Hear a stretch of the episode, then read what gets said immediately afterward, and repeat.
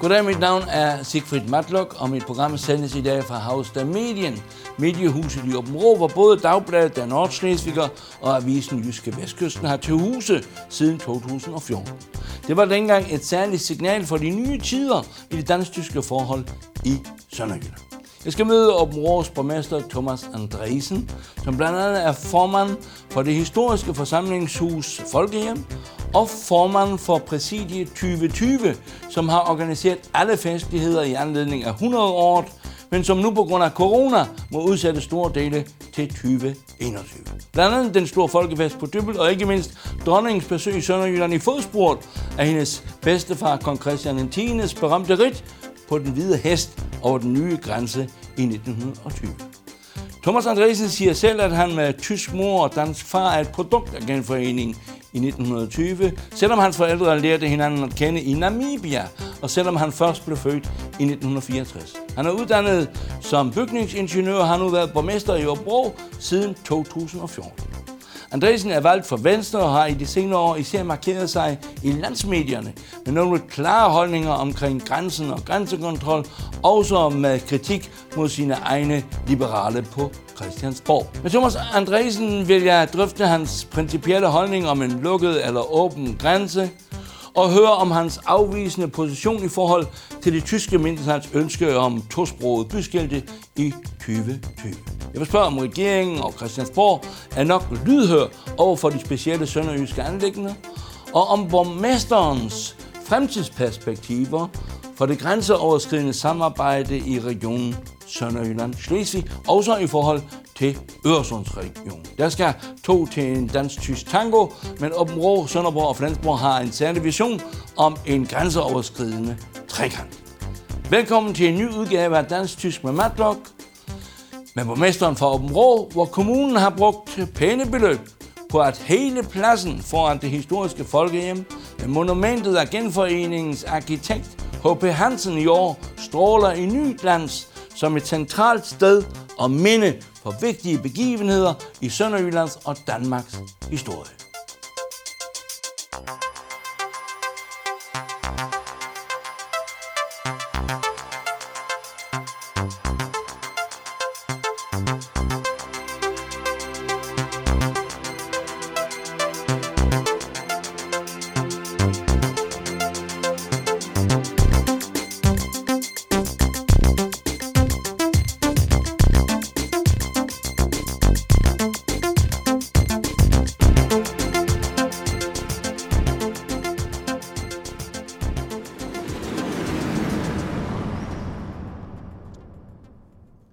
Dronning Margrethe har sagt, tænk hvis vi kørte sydpå og kom til Kolding, og her sluttede Danmark. Det ville være svært at forestille sig. Nu kommer dronningen jo ikke til at Aabenraa i 2020, men i 2021. Og du, Thomas Andresen, som Aabenraas borgmester, er formand for præsidiet for alle de forberedelser, der er foretaget, mener jeg, under dygtig ledelse af Flensborgs tidligere overborgmester Simon Faber. Er I meget skuffet over, at så meget bliver udsat? Eller er der nogle rester, der kan reddes? Altså, vi har jo været så heldige, nu du nævner Simon Faber, at han jo fortsætter os ind i 21. Og det gør, at vi har udvidet den kalender, som jo oprindeligt var lukket i juli 2020, til at rigtig mange arrangementer kan blive genskabt. Måske i lidt nye rammer på et lidt andet tidspunkt. Men rigtig, rigtig meget af det, der ikke kræver for eksempel faste skuespillere eller faste musikere, det vil blive udfoldet også i slutningen af 2020 og så i starten af 2021. Hvis jeg sådan skal sætte lidt ord i forhold til, om jeg er skuffet eller ej, så vil jeg sige, at kulminationen havde naturligvis været, at jeg sammenligner gerne festlighederne med en gave, som er pænt pakket ind, og at man trækker i silkebåndet, og så falder gavepapiret til side. Altså en lille juleaften for grænselandet? Ja, det kan man godt sige. Okay, ja. Og der tænker jeg, at det her med forløsning i forhold til at trække i silkebåndet, når vi ikke, men vi ved, at der i pakken er rigtig mange gode ting, og den forventningsglæde, den er stadigvæk. Så jeg er 70% forløst, og så vil jeg sige, de sidste 30% er ved, at vi så ikke får highlightene præcis på dato og årstal, men får dem måske på et lidt senere tidspunkt, og muligvis også i lidt andre rammer. Det er jo majestætens besøg, vi taler om. Ja. Altså momentum, det er selvfølgelig gået tabt. Spørgsmålet er, om gejsten også er gået tabt. Altså med de følelser, der jo var vagt her i foråret med højdepunktet, med klimaks, Dybbel og majestætens besøg. Kan den der gejst pusses lidt igen til næste år, eller bliver det lidt kunstigt? Ej, så hendes majestæt trækker jo alene af hendes person. Og det betyder, at de trofaste følgere i det sønderjyske, der altid dukker op, når hendes majestæt viser sig, vil også være til stede, når det bliver i 2021. Jeg har jo gået og betegnet, kan man sige, 2020 som det fortabte forår eller det fortabte år, og derfor vil jeg godt også i 2021 sige, at det vil være 2020 plus 1, og alt, hvad der har med kongehuset at gøre, tror jeg kommer til at fremstå lige så festligt, som det havde gjort i 2020. Der, hvor jeg måske kan være lidt i tvivl, det er om den opbakning af dem, der ikke er traditionelle, royale eller som egentlig har set frem til at fejre begivenheder på dagen og i året, at de mere vil falde fra i 2021. Så der vil være nogle af de, tror jeg, rigtig store sangbegivenheder, for eksempel. Der vil det historiske vingesus, man nok ville kunne have kommet til at føle, hvis det var i 2020, det vil ikke være til stede i 2021, og der tror jeg, der er nok en noget mere afdæmpet tilslutning. Ja. Thomas Andresen, jeg vil gerne tale lidt om din egen person. Du har været borgmester i Aabenraa siden 2014, og din baggrund er jo, synes jeg, interessant. Din far, så vidt jeg har erfaret, var fra det danske mindretal i Flensborg. Din mor var tysk, og de har mødtes i Namibia, Øst-Vest, Deutsch-Afrika, hed det jo en gang. Mm-hmm. Og så kom de jo i begyndelsen af 60'erne til Aabenraa. Du var født i 1964. Og noget af det første, du har selv betegnet dig som et barn af et produkt af Genforeningen. Mm. Det første, de så købte, selvom det var dansk-tysk, det var et Dannebrog. Det vil sige, de valgte med det samme den danske side. De kunne jo også have valgt den tyske side. Ja, min far har altid betegnet sig selv som europæer primært. Det, der gjorde, at det blev Sønderjylland, og ikke eksempelvis Flensborg eller et andet sted i Europa for den sags skyld, det er, at min far altid har følt en frihed, når han krydsede grænsen fra Flensborg og så til det familie, som vi har i Danmark. Og jeg skal også hurtigt skynde mig at sige, at når min mor hun ser udsendelsen, så har hun det i bedste velgående, så hun er ikke forgangen, så hun er stadig. Og hun er korrekt nede fra Wuppertal, okay. Og kunne kun tysk, da de tog til Danmark. Og for hende var Danmark egentlig noget, der lå meget nordpå. Kunne lige så godt have været Finland eller Sverige eller Norge for den sags skyld.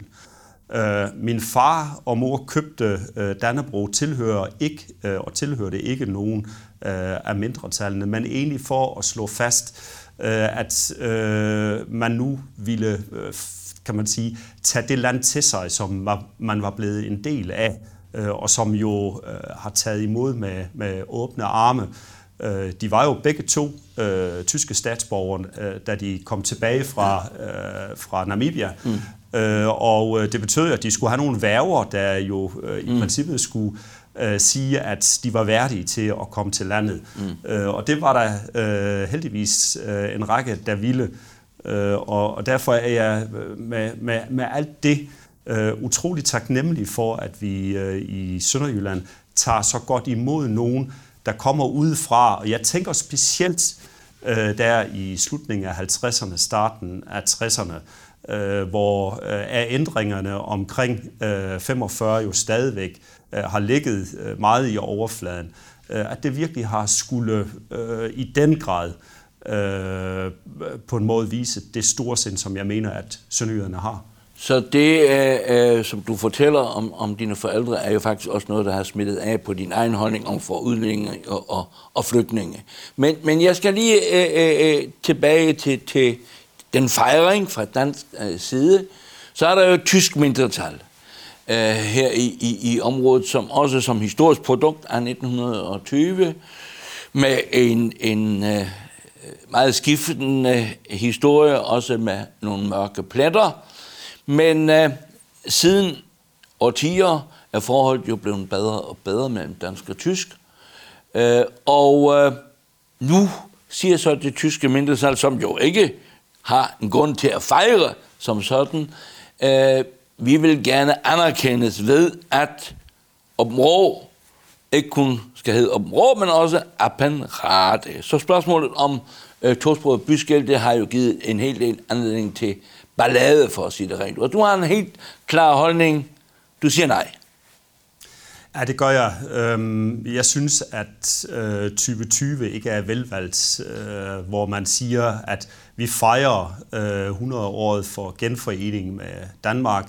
Og der var, som du selv nævner jo, nogle historiske sorte pletter undervejs. Og det vil sige, at mindretallets fejring i den forstand må komme på et senere tidspunkt. Når jeg har taget det standpunkt, så er det jo primært, at der stadigvæk er borgere i hele Danmark, som har nogle, om ikke minder så direkte på liv og sjæl, men så som meget nærværende fortællinger i deres familier, hvor pårørende, bedsteforældre har lidt under naziregimet i sin tid. Og der er rigtig, rigtig mange danskere, som har måttet lade livet, både 1. verdenskrig, men også 2. verdenskrig, for at netop denne jord her er dansk. Og derfor så synes jeg et eller andet sted, at i respekt for de mennesker, så er tiden ikke inde til, at vi begynder at kalde noget andet end på det sprog, vi har kæmpet for, skal være. Godt, hvis vi nu har den holdning, som du jo udtrykker, og som jo sikkert er på linje med, i hvert fald tror jeg, stadigvæk et flertal i Sønderjylland, så har vi jo desværre måttet konstatere, at hele den diskussion, uheldigvis i 2020, har skabt polemik og også polarisering, og også nogle grimme, han næsten har læserbrevet for ikke blot at tale om de sociale medier. Kunne du som borgmester, og det er jo et spørgsmål til alle 4 borgmestre i Sønderjylland, ikke have bidraget til, at det spørgsmål måske var kommet i nogle andre baner? Jeg ved, at det tyske mindretal har skrevet et brev forud for 2020 til de 4 borgmestre og bedt om, at det spørgsmål kunne komme på dagsordenen. Og så har de ikke fået et svar. Hvorfor tog I det ikke op? Fordi så kunne man jo måske have sparket det til hjørnespark. Der er jo et tysk udtryk, som hedder fingerspitzengefühl. Og jeg tænker, at mindretallet burde have haft så meget fingerspitzengefühl, at man ikke lige præcis i 2020 tager sådan et spørgsmål op. Jeg synes måske også, at mindretallene en gang imellem skubber Europarådet foran sig i en sag, som egentlig er deres egen, og som de jo burde gå 100% ind i, hvis de mener, at det havde været så vigtigt for dem at få et endegyldigt svar. Jeg mener nu, at vi har givet et svar i denne anledning, men når det så er sagt, så er det jo også et spørgsmål om, at man jo har ophøjet Europarådets kritik nærmest til lov. Og der er den pointe, som jeg blandt andet fremfører, jo at der jo intet sted er nedfældet, at vi skal efterkomme det her krav. Der er mange forhold, der gør sig gældende. Og jeg har så samtidig jo også nævnt, at jeg synes et eller andet sted, at når vi er nået dertil, at tyske skilte fylder så meget hos mindretallet, at så er vi virkelig nået i toppen af behovspyramiden, så må man have det så godt, så man stort set ikke har andet mere at gå op i. Jeg synes, at det her det har sat fokus på rigtig mange uheldige ting, og har bragt nogle ting til overfladen, som jeg og rigtig mange andre i det daglige slet ikke spekulerer på længere. Men det med, at vi så alligevel får henvendelser, blandt andet som jeg jo har fået fra danske sommerhusejere for eksempel, der siger, de har i deres skøde fået indført, at den grund, det hus, aldrig mere må gå på tyske hænder. Og det var en diskussion, som jeg gerne havde været foruden. Så det her med også at anerkende, at der faktisk er et flertal i Danmark, der anerkender mindretallene, og jo indrømmer, synes jeg, i verdens sammenhæng, jo helt ekstraordinære gode forhold, ved at man jo i realiteten virkelig kan være sig som mindretal. Vi understøtter det.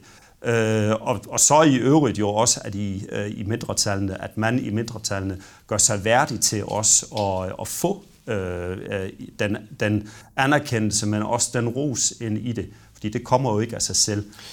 Når du taler om værdighed, så er der jo diskussion om for eksempel Haderslev skulle starte først, eller vil starte først. Vil det ikke være bedst, også efter din mening, at hvis der kom en løsning, så burde det være i alle 4 sønderjyske kommuner? Det er det ene spørgsmål, jeg har. Det næste til dig er, du argumenterer meget, selvfølgelig forstår det godt, med fortiden. Nu har mindretallet jo i de sidste årtier vist en helt anden demokratisk vej. Men så kommer du med det forslag, jamen vi kunne lave det i 2045. Og 2045 er jo 100-året for befrielsen. Det vil jo igen belaste. Skal man virkelig vente til 2045, hvis det virkelig er noget, som jo også i mine øjne flere og flere danskere i dag går ind for, i modsætning til for eksempel en diskussion for 10 år siden? Det er de 2 spørgsmål til dig. Altså jeg tænker grundlæggende, at for at det giver værdi, så bør samtlige sønderjyske kommuner lave den her skiltning, hvis det er, at det skal give den her accept af mindretallenes jo meget berettigede rolle i det sønderjyske landskab. Når beslutningen som sådan egentlig princippet jo bliver skubbet foran os, så er det jo et eller andet sted et spørgsmål om, at vi måske ikke føler, at det er et borgmesteranliggende, fordi det hører hjemme i en anden kulturel sammenhæng, end det, som vi i det daglige beskæftiger os med. Jeg har jo aldrig gået til valg på min holdning til mindretal eller byskilte. Det er jo nogle helt andre politiske afsætter og aspekter, som jeg ligesom bringer til torvs, når jeg går i valgkamp. Jeg synes, vi skal prøve på at få et mere nuanceret syn på skiltene, altså som det jo også er intentionen i konventionen, at man siger, at steder, hvor der er et betydeligt mindretal, der kan man i de geografiske områder jo beslutte sig for, at man vil benytte sig af tosproget eller af tyske skilte. Så hvis det er en løsning, så skal det være en fælles løsning. Det er det første, du siger. Jamen, hvad så med 2045? Jamen, altså for det første, så er jeg ikke så optaget af, om det kommer til at hedde Haderslev eller Aabenraa.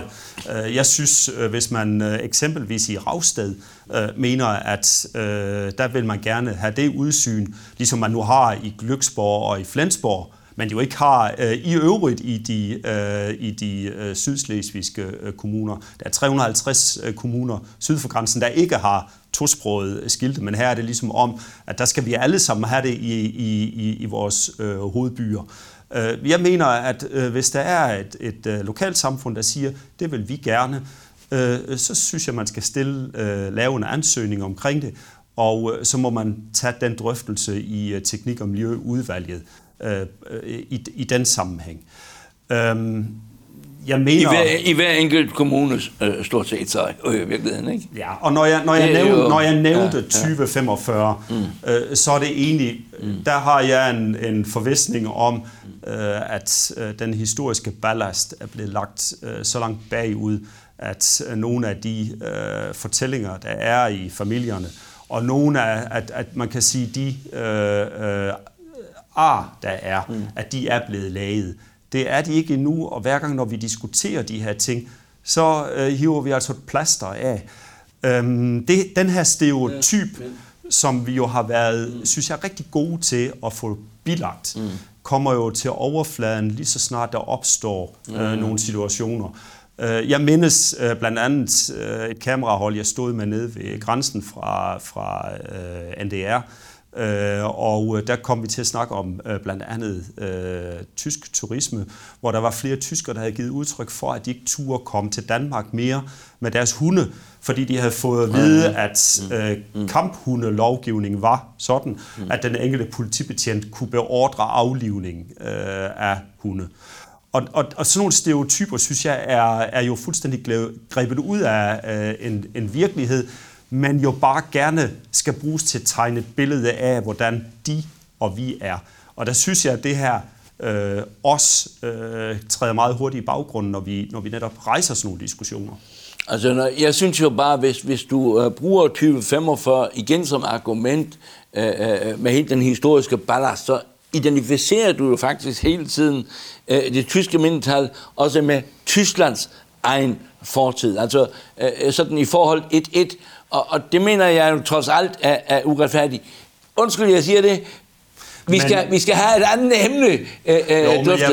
Jeg vil da godt afslutte med at sige, at havde det ikke været for, kan man sige, 1945, at krigen den faldt ud, som den gjorde, så havde vi jo ikke haft 1920 mere som genforeningsår. Altså så havde det jo været 1945, der i princippet med krigens afslutning, og den havde faldet ud til Hitlers gunst, så havde vi jo ikke siddet i Danmark. Og det er egentlig bare derfor, jeg stadigvæk påstår, at man kan jo ikke fejre 100-året som mindretal, hvis man reelt arbejdede for noget andet i 40'erne. Jeg lader det ligge nu. Jeg vil gerne komme ind på det, som jo også er en vigtig funktion. En af dine forgængere hed Erik Jessen, var en meget dygtig borgmester i Aabenraa, senere også amtsborgmester. Han var en, der hele tiden prøvede på at skabe balance mellem dansk og tysk. Du går også meget ind for det grænseoverskridende samarbejde i Region Sønderjylland Slesvig. En gang imellem, når man hører kritikken fra Sønderjylland, også fra erhvervskredse, så lyder det som om afstanden mellem København og Sønderjylland igen her de senere år er blevet større. At alene udtrykket med udkants Danmark og det gule Danmark, det er ligesom, der lægges en mental afstand oven i den kilometerafstand mellem København og Sønderjylland. Kan vi der få lidt mere balance for at også den dansk-tyske grænseregion endnu kan udvikle sig endnu mere? Altså jeg tænker, hele genforeningsåret og venskabsår med Tyskland jo netop skulle bruge for at rykke Christiansborg tættere på Sønderjylland, men jo også give en forståelse af, hvad det er for en egen, og hvad det er for en jord, vi er gjort af hernede. Der mangler tit og ofte den grundlæggende forståelse for, at det sønderjyske og også selve grænsedragningen ikke bare er en streg på landkortet, men at vi jo opfatter i princippet grænsen som værende en skillelinje godt nok mellem to lande, men hvor vi jo i den grad er vokset sammen på kryds og tværs. Og alle de samarbejdsrelationer, som overhovedet kan opstå på bilateral og frivillig basis, at de er opstået. Der er rigtig lang vej endnu i forhold til, at man ligesom får en fuldstændig harmonisering. Og noget af det kommer til at ligge i EU-regi, og noget af det kommer vi jo til at skulle prøve på at finde nogle pragmatiske løsninger indenfor. Thomas Andresen, der er to ting i den forbindelse. Der var en gang, jeg tror, Bertel Haarder din partikollega på Christiansborg, han sagde en gang om en departementschef i 20'erne, at han havde sagt, jeg er sønderjyde, jeg skal have hjælp.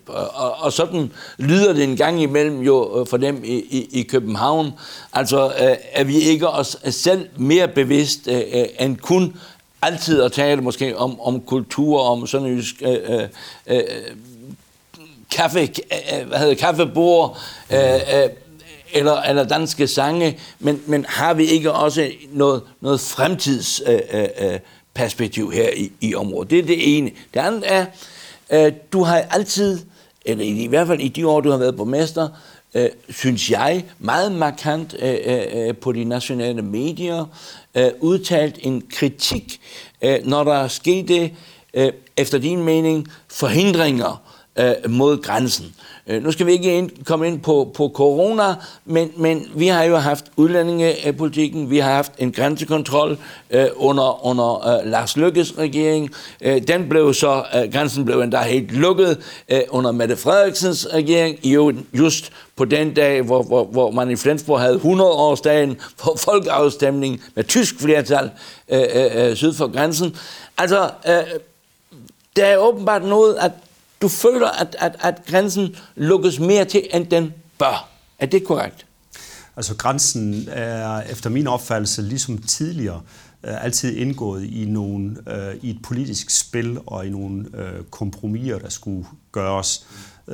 Derfor har det været vigtigt for mig hele tiden at råbe vagt i geværet, når jeg følte, at vi eksempelvis i relation til regeringsdannelsen med Lars Løkke, hvor støttepartiet var Dansk Folkeparti, at vi ikke i forbindelse med nogle politiske studehandler fik en skærpet grænsekontrol mod, at man for eksempel i samme ombæring diskuterede skattenedsættelser, afgiftsnedsættelser osv. Der er selve grænsen for vigtig til, at man udelukkende gør det til et emne, som man forhandler om på de sene timer på Christiansborg. Det betyder meget mere for os end som så. Og i forhold til spørgsmål omkring halmitræsk og sønderjysk kaffebroer og at vi ikke fordyber os for meget i udelukkende at diskutere kultur, historie og mindretal for den sags skyld, så skal vi jo også tænke på, at hvis vi skal tiltrække nødvendig arbejdskraft, så skal vi gøre Sønderjylland attraktiv for andre at være en del af. Og det betyder jo, at det er vigtigt, når man som nyuddannet fra Aarhus Universitet kan se sig selv som værende en del af det her samfund. Og det vil sige, at vi skal prøve at træde ud af den her meget analoge verden og så sige, at vi er digitaliseret hernede. Vi er faktisk førende på rigtig, rigtig mange områder inden for mange af de produktionsvirksomheder, som vi har hernede. Og jeg tænker, at man vil gerne til tider være bøvet, når det kan betale sig. Men når man i øvrigt gerne vil have, at der er andre, der vil være en del af os, så bør de også kunne spejle sig selv i det, og ikke tænke, at jeg bliver først en del af det sønderjyske efter 5. generation. Altså vi optager jo rigtig, rigtig mange mennesker hernede i vores samfund, og heldigvis for det. Men i og med, at alle videregående uddannelser successivt blev flyttet ind til de større byer, herunder jo Aarhus, Odense, Aalborg osv. osv., så er vi meget afhængige af, at vi enten kan tiltrække vores eksilsønderjyder retur igen, eller at vi i det hele taget er i stand til at få andre til at se en fremtid i vores og på vores egen. Og der må man gerne komme ned med egen identitet. Man behøver ikke at lære sprog eller kunne alle de her bageopskrifter. Vi bør simpelthen gøre det her til et sted, som med de kvaliteter, vi har landskabelige, men også med den kulturelle mangfoldighed, vi har. Og teknologi. Og teknologien. Altså, at vi ligesom tegner et billede af, hvad det her reelt er for et samfund. Og der skal vi passe på, at vi ikke forfalder i princippet til dåsebajere, og så på en eller anden måde, at man udstiller os som et måske affældigt folkefærd. Et tumpe Ja. Jeg skal lige fastholde en ting. Du kom jo med en kritik, mere eller mindre tydeligt, omkring Dansk Folkepartis holdning til grænsen. Men man må jo fair nok i dag sige, at hvis man kigger på den holdning, som vi har mødt på Christiansborg, også i den senere tid, omkring hele det der med grænsen, så er det jo faktisk konsens mellem alle partier. Så vi mangler jo i og for sig nogen sammen med dig, der ligesom råber vagt i gevær og vil gøre en indsats for, at grænsen bliver igen mere åben, fordi her drejer det sig ikke kun om noget paskontrol eller noget som helst. Her drejer det sig om også en menneskelig, en kulturel og en politisk dimension. Jeg har jo en baggrund inden. Og der er Øresund jo hele tiden det, der er i fokus. Ja. Men altså, jeg har en baggrund inden for erhvervslivet, hvor jeg tidligere handlede meget med Tyskland, Belgien og Holland. Og i slutningen af 90'erne kørte jeg mellem Tyskland og Holland. Og på et tidspunkt så tænkte jeg, at jeg har slet ikke været inde og vise pas eller noget som helst. Jeg kunne køre over, uden egentlig at mærke, at jeg kørte over grænsen. Og jeg tænkte med det samme, så var en ding, som jeg afhar. Fordi jeg har aldrig nogensinde oplevet, at en vare eller en ydelse er blevet mere værd af, at der er nogen, der udfylder et stykke papir på det, eller at der er en tolder, der står og kigger på det. Mine varer på lageret er aldrig blevet mere værd af, at jeg skulle stå nede ved grænsen og vente i 2 timer på at få udfyldt et eller andet dokument. Jeg tænker meget mere, at vi skal værne naturligvis om det særene og nationale, som vi har i Danmark. Vi skal bare passe på, at vi ikke går hen og lukker os om os selv. Og jeg synes, der har været rigtig mange stereotyper i forbindelse med, hvad udlændinge betød for Danmark. Der har været jo trukket nogle historier frem, om østeuropæiske kriminelle bander, der kom til vores egen og hærgede. Jeg måtte bare konstatere, at hver evig eneste år, og alene i min borgmesterperiode, er kriminaliteten i Aabenraa Kommune faldet med 30%. Og det er vel at mærke set i forhold til 2001, da Schengen jo faktisk gjorde, at grænserne blev åbne. Så der er jo intet, der tyder på, at det at kontrollere ned ved grænsen gør den her væsentlige forskel. Hvis man så kigger på danskernes syn i relation til angst for det fremmede, der kommer over grænsen. Altså risikoen for at blive overfaldet i eget hjem er betydeligt mindre, end det ville være at blive kørt over i fodgængerovergangen, hvor du i princippet jo også er fredet i den forstand. Jeg tænker, der har været nogle mennesker, som har været rigtig dygtige til at tegne et billede af, at hvad der er fremmed, og der tænker du også være. Og der tænker du også på dit eget parti. Jamen, jeg tænker jo stadigvæk, at det er så højt til loft, at vi har, du nævner selv en Bertel Haarder, jeg kan jo også nævne Eva Kjær Hansen, og så videre, at vi får nogle diskussioner, og jeg har bare behov for hele tiden at blive ved med at rykke det her ind i en dagsorden, hvor det ikke indgår som en del af et større hele, fordi det er mere vigtigt end som så. Jeg tror ikke, man er klar over på Christiansborg, at for os er grænsen det samme som i princippet en kommunegrænse for andre. Og jeg ville da gerne se, hvordan man ville have det i Rødovre, hvis ikke man kunne komme til Hvidovre, fordi man lige pludselig sagde, her ligger der altså en grænse. På samme måde har jeg det jo med Aabenraa Kommune i forhold til Slesvig osv. Så jeg tror, vi skal prøve på at lære dem den forståelse for, hvad det er for en egen, vi kommer fra. Thomas Andresen, det sidste spørgsmål skal være en henvisning til historikeren Hans Schultz Hansen, også fra Aabenraa, som har gjort opmærksom på, at inden 1920, inden delingen af Slesvig, fandtes der en slesvigsk identitet. Det var ikke så meget dansk eller tysk, der var en slesvigsk identitet.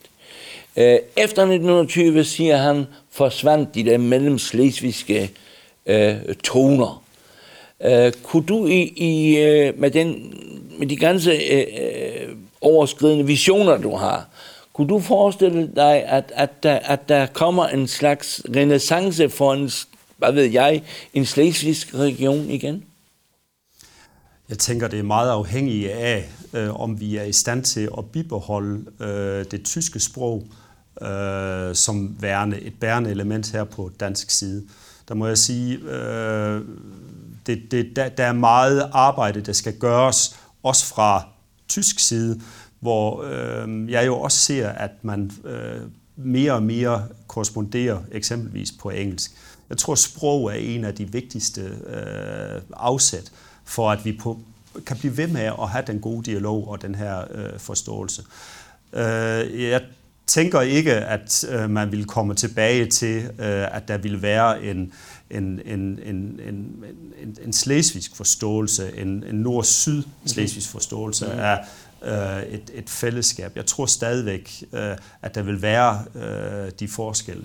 Okay. Men forståelsen, det tænker jeg, at vi skal arbejde med hele tiden, bliver ved med at være, og at vi aldrig nogensinde forfalder til at sige de Deutschen eller de Dänen, og prøve på at tegne et præcist billede af, hvordan vi er. Fordi vi er forskellige, og der er forskelle på begge sider af grænsen. Tak til borgmesteren fra Aabenraa, som også er Bürgermeister in Aabenraa. Tak, Thomas Andresen.